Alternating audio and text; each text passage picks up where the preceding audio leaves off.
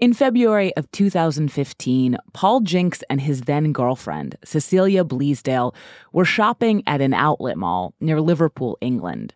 Cecilia was looking for something in particular, a blue dress to wear to her daughter's wedding. She found these three dresses, all blue. And she, she goes, I don't know, I don't know which one. So she goes, I know, I'm going to take a picture of each and send them to her daughter, Grace. Paul held up the three dresses in turn, and Cecilia took a picture of each of them with her cell phone. And then she texted all three photos to her daughter. Yeah, they all look all right. But I thought you said they're all blue. I said, well, they are. And she's going, well, the third one you sent was gold and white. Paul was holding the dress in question in his hands as these texts were coming in. It was undoubtedly a royal blue dress with black lace detailing. Then Cecilia held up a phone to me, says, what colour's that? I went, oh, it does look gold and white in the picture. And that's where it started from.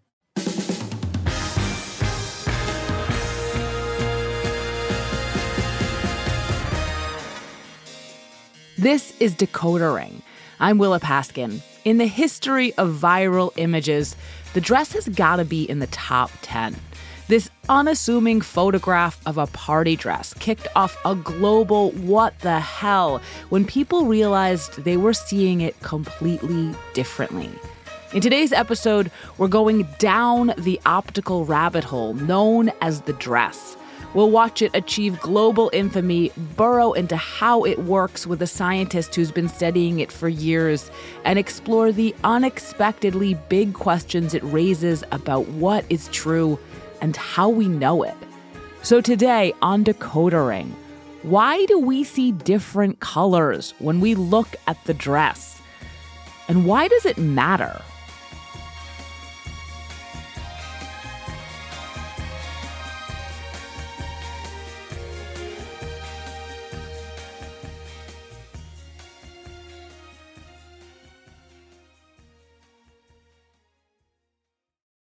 This episode is brought to you by Saks dot com. At Saks dot com, it's easy to find your new vibe. Dive into the Western trend with gold cowboy boots from Staud, or go full nineties throwback with platforms from Prada. You can shop for everything on your agenda, whether it's a breezy Zimmermann dress for a garden party or a bright Chloe blazer for brunch. Find inspiration for your new vibe every day at Saks dot com. Another day is here, and you're ready for it. What to wear? Check. Breakfast, lunch, and dinner? Check. Planning for what's next and how to save for it? That's where Bank of America can help. For your financial to-dos, Bank of America has experts ready to help get you closer to your goals. Get started at one of our local financial centers or twenty-four seven in our mobile banking app. Find a location near you at bankofamerica.com slash talk to us. What would you like the power to do? Mobile banking requires downloading the app and is only available for select devices. Message and data rates may apply. Bank of America N A, member F D I C. Okay, so the photo of the dress is now on two cell phones, Cecilia Bleasdale's and her daughter's. And I want to stick with it as it begins to make its way out into the world. Its first stop was Facebook, where Cecilia's daughter Grace posted it soon after receiving it from her mother. There was a lot of chatter about it, but it stayed contained. She was living on a Scottish island, so it basically just stayed on the island.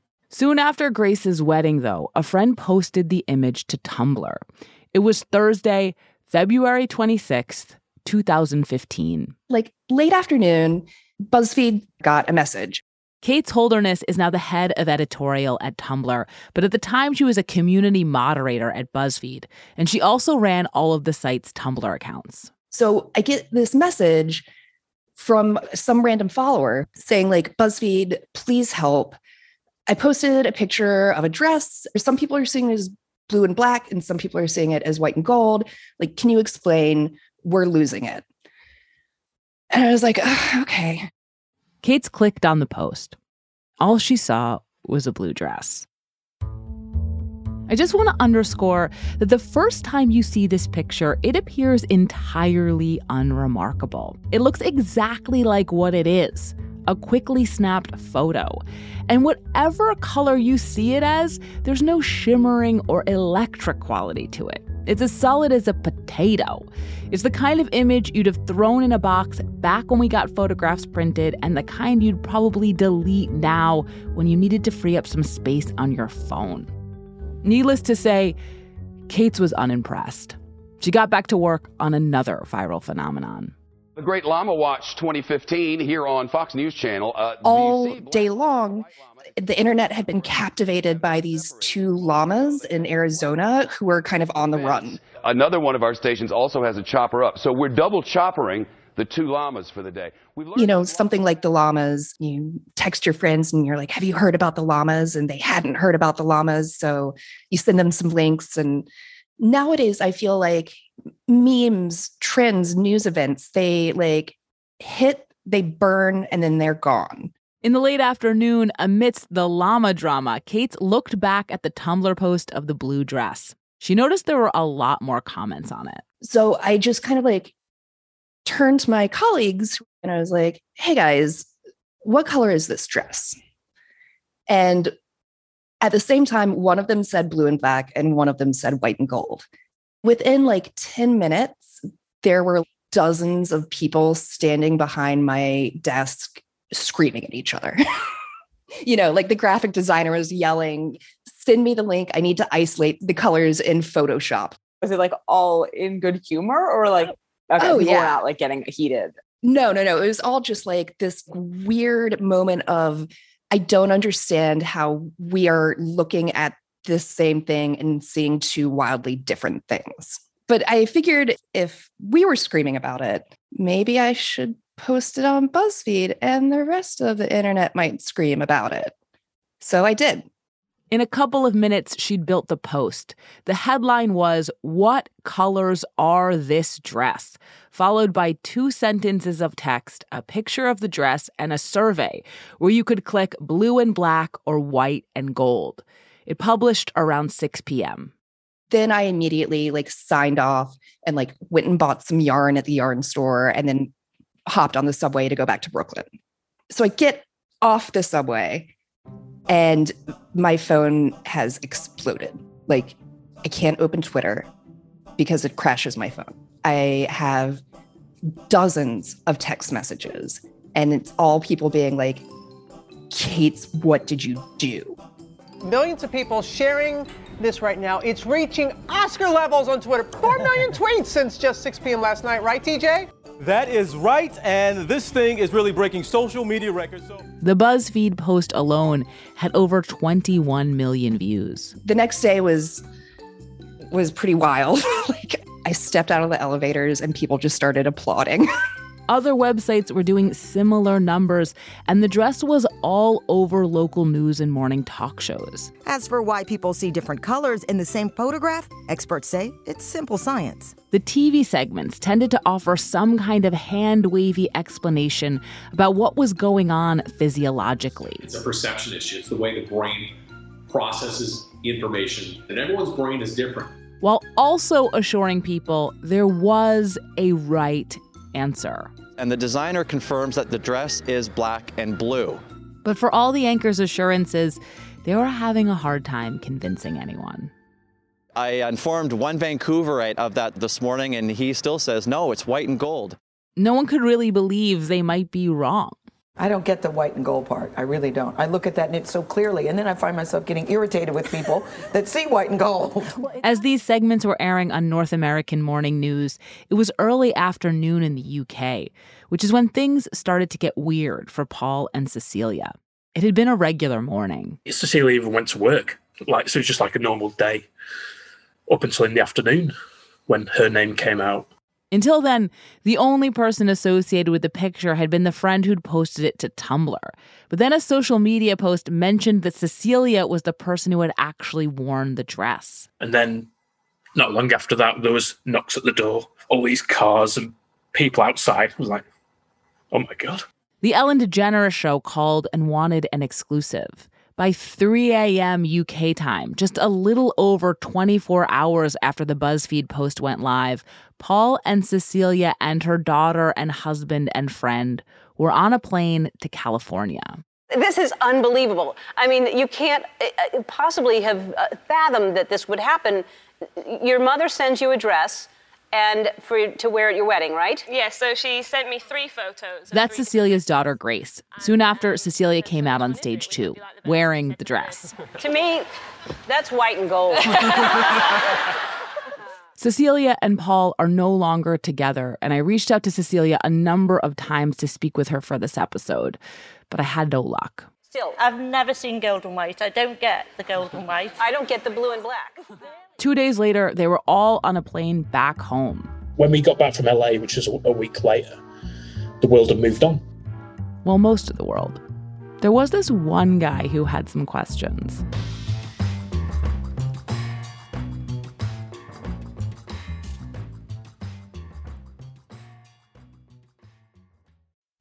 Thank you for listening to Decoder Ring, Slate's podcast about cracking cultural mysteries. You can hear new stories ad-free every week on Amazon Music, where you can find Decoder Ring and all your Slate favorites without the ads. When it comes to your finances, go for the credit card that's always there for you. With twenty-four seven U S-based live customer service from Discover, everyone has the option to talk to a real person anytime, day or night. Yep, that means no more waiting for, quote, normal business hours just to get a hold of someone. We're talking real service from real people whenever you need it. Get the customer service you deserve with Discover. Limitations apply. See terms at discover.com slash credit card. My name is Pascal Wallisch, and I serve as a professor at New York University.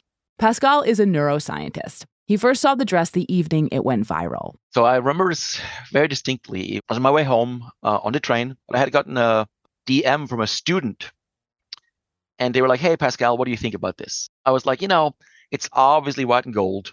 So I actually dismissed it. And then I went home, and I showed my wife, and I was like, you know, look at this. Look how stupid people are. Like, I want to make a big deal out of this.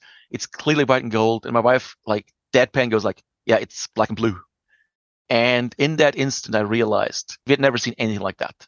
Pascal was born and raised in Germany. If you Google him, you'll immediately turn up an image of him wearing a pair of sunglasses like Neo's in The Matrix. He is particularly interested in why different people experience the same underlying reality differently.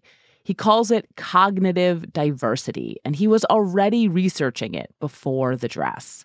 I mean, so when the dress hit, I was actually looking at something similar in a way, and that was like, why people, if they watch the same movie, have a completely different takeaway of what that just was. I mean, if it was good or bad or or what emotions it evoked. And like, we found not a single movie, not even one, where everybody kind of agreed.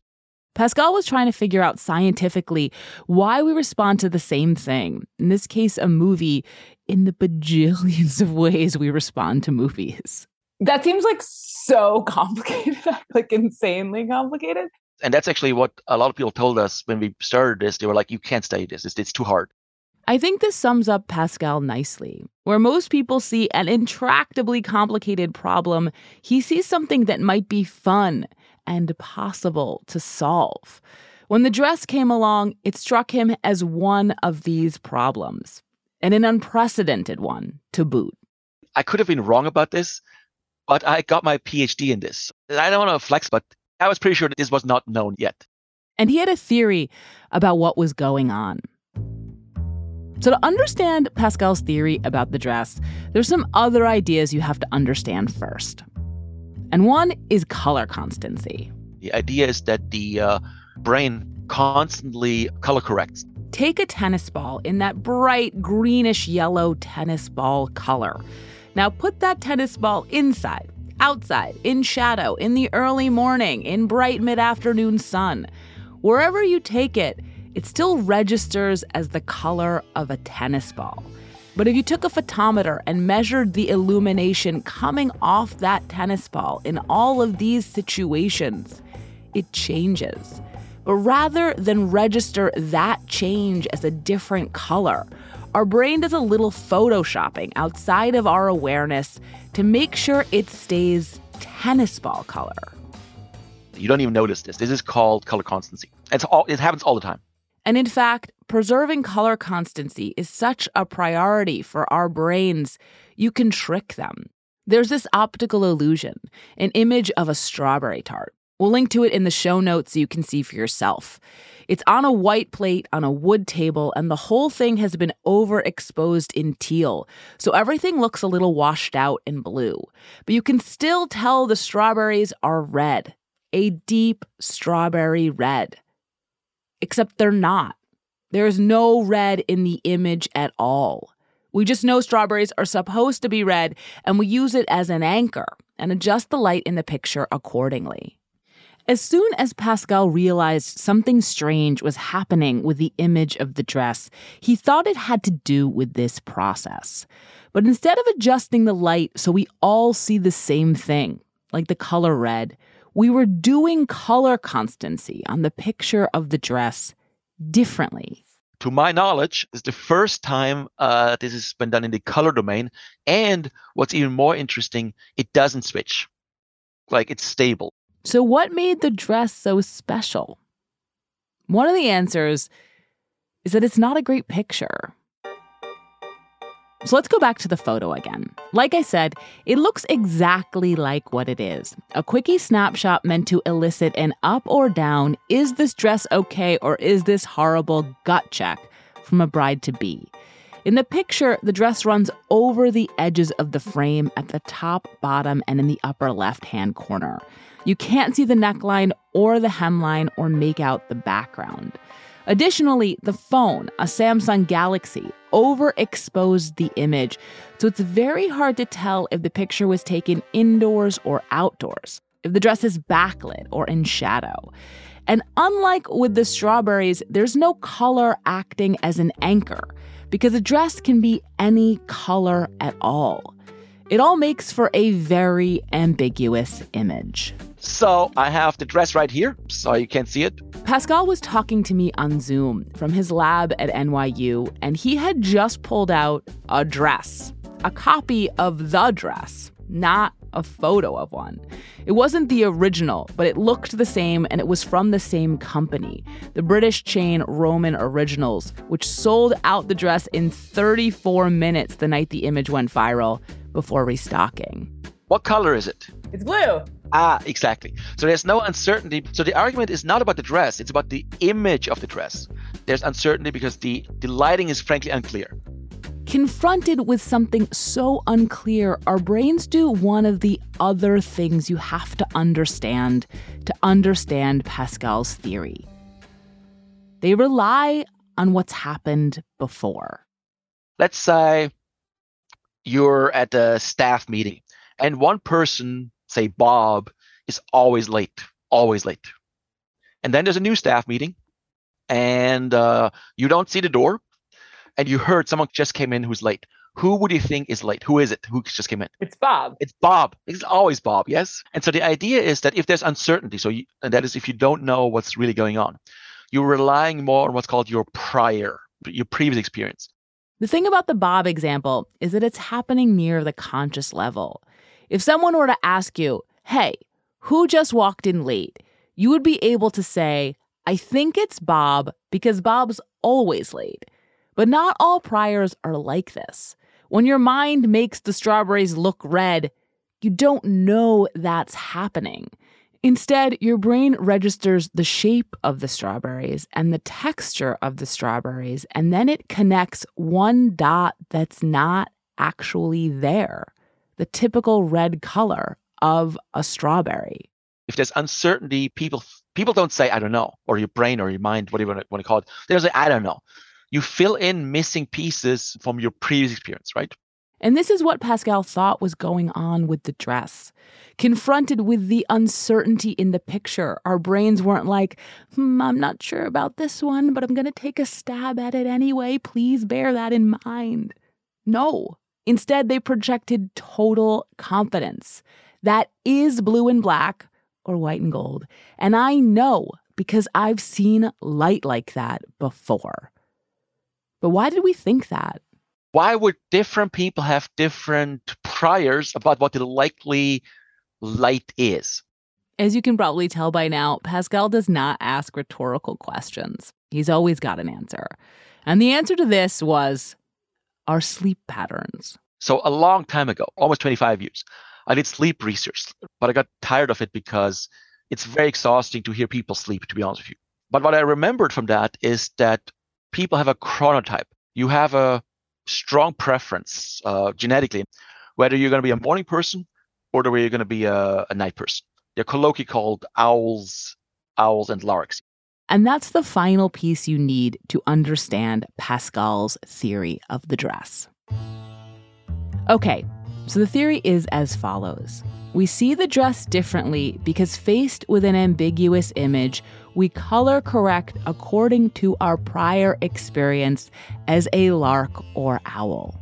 More specifically, Pascal expected larks, people exposed to more daylight, to assume the light hitting the dress was daylight.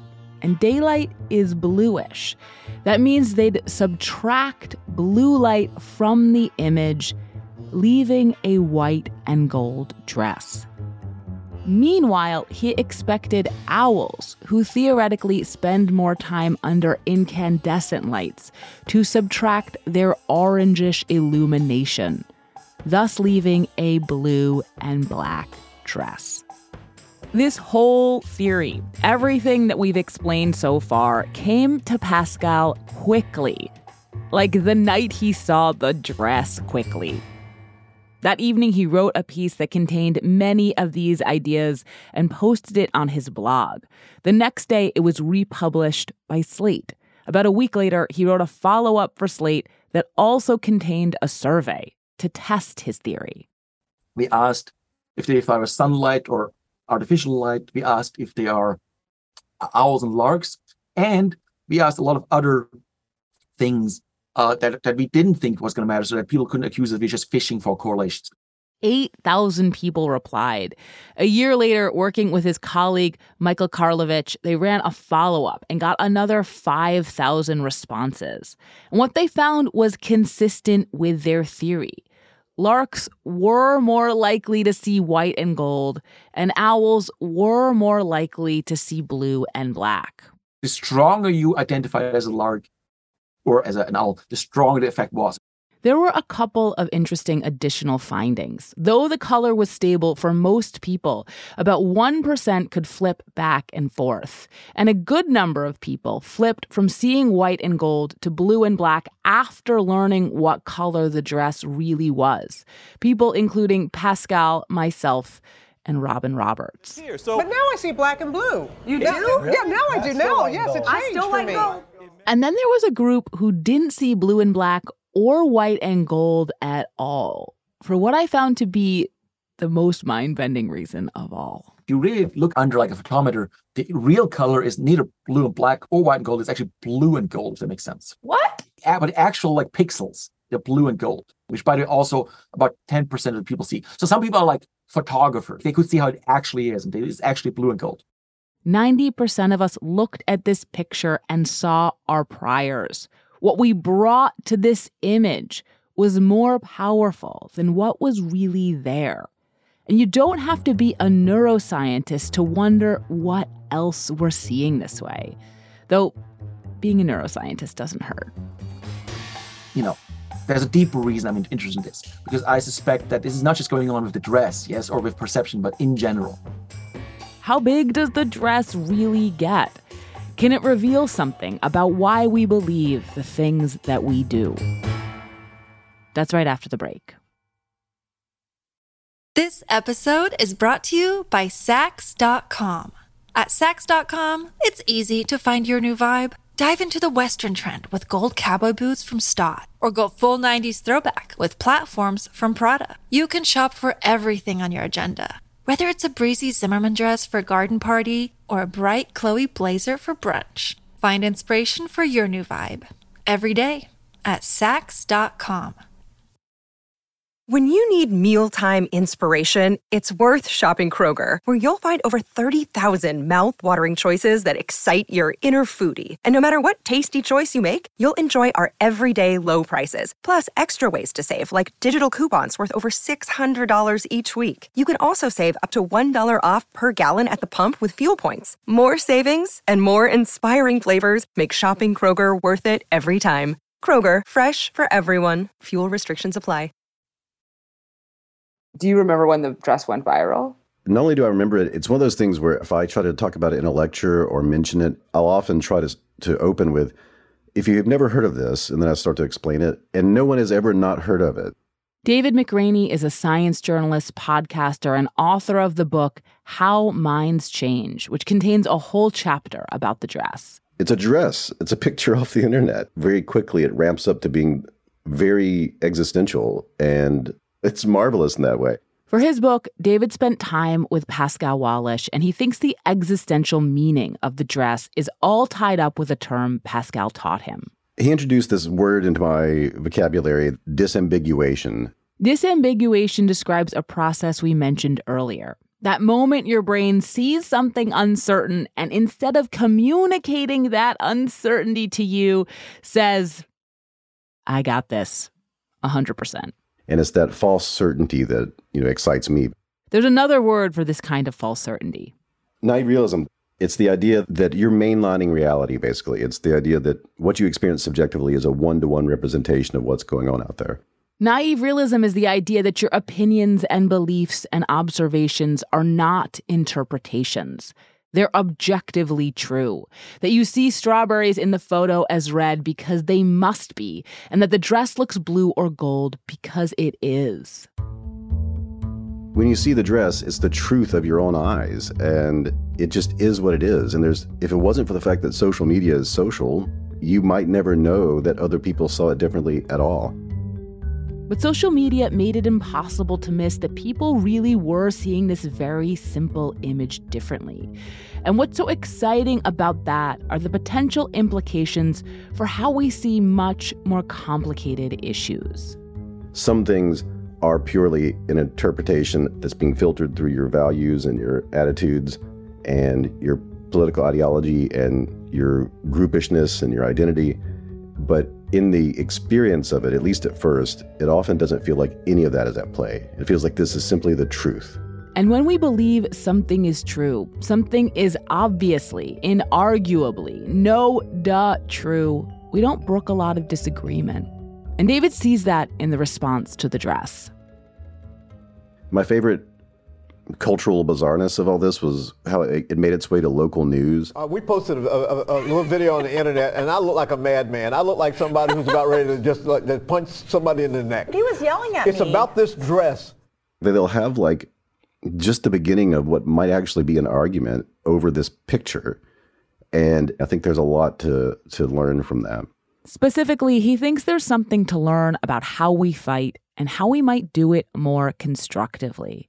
If we're all disambiguating all of the time, we are coming to topics with perspectives that feel as factual, as true to us as the color of the dress did. But as with the colors of the dress, we're not going to convince each other by insisting that we're right and waving around a picture of the dress as evidence, because the evidence doesn't look the same to people. So for David, one of the major things you can extract from the dress is a way to approach disagreements of all kinds. I can think of every, almost every issue I've ever argued with my father or on, online. Like, I very rarely went into, hey, I wonder why we disagree about this. I I was never even interested in why the other person felt the way they felt.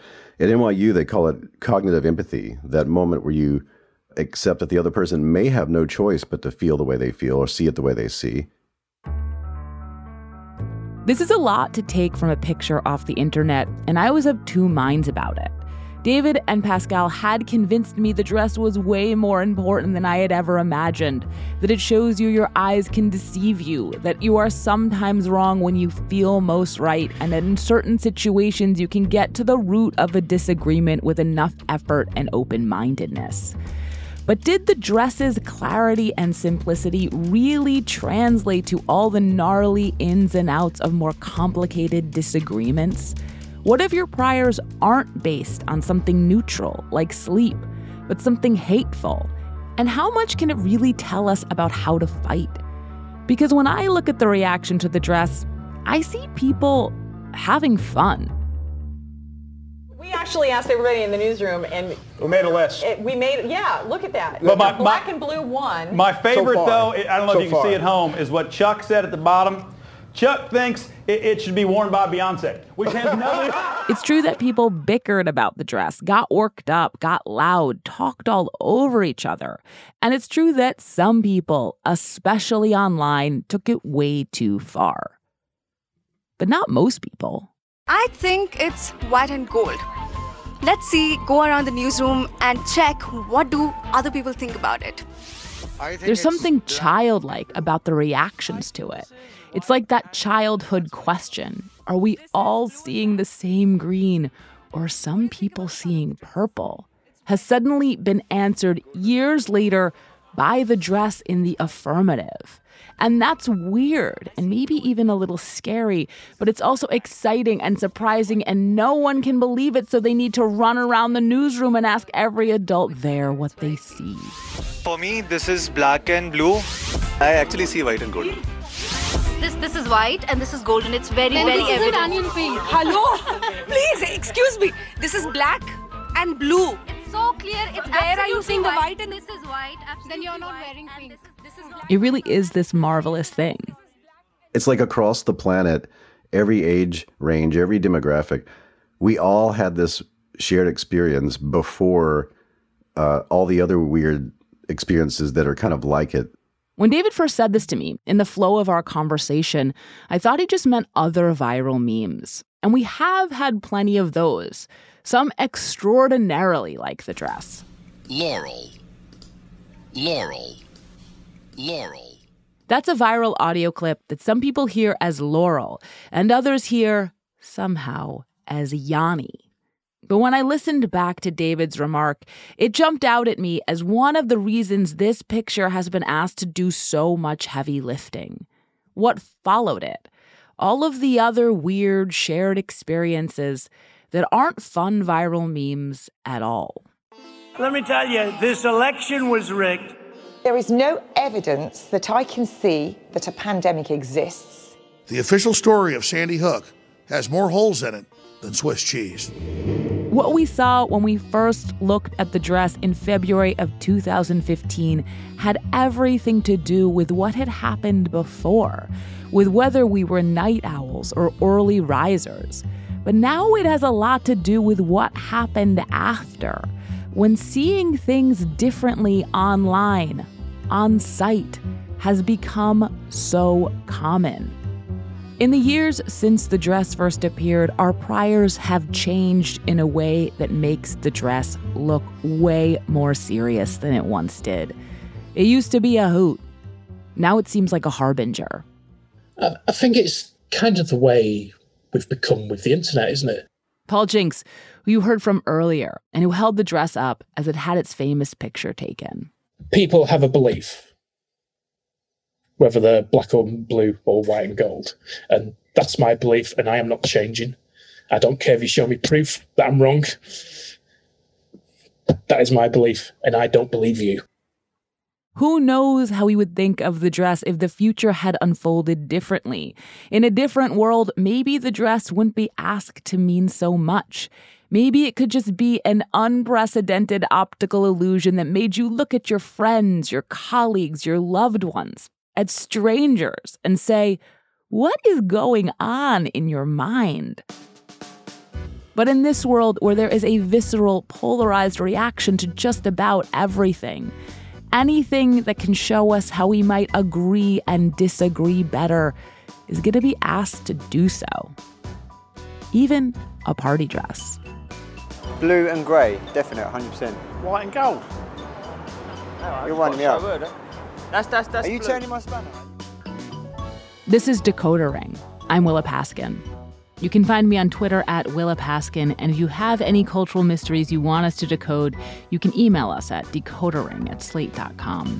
This podcast was written by Willa Paskin, who produces Decoder Ring with Katie Shepard. This episode was edited by Andrew Adam Newman. Derek John is Slate's senior supervising producer of narrative podcasts. Merritt Jacob is senior technical director. You should check out David McRaney's book, How Minds Change. As I said, it not only contains a chapter about the dress, there's also a bunch about another optical illusion Pascal Wallisch created involving Crocs and socks. Also, we'll link to the optical illusion of the strawberries on our show page. It was created by Professor Akiyoshi Kataoka. If you haven't yet, please subscribe and rate our feed in Apple Podcasts or wherever you get your podcasts. And even better, tell your friends. If you're a fan of the show, I'd love for you to sign up for Slate Plus. Slate Plus members get to listen to Decoder Ring without any ads, and their support is crucial to our work. So please go to slate.com slash decoder plus to join Slate Plus today. We'll be back next week, and we'll see you then.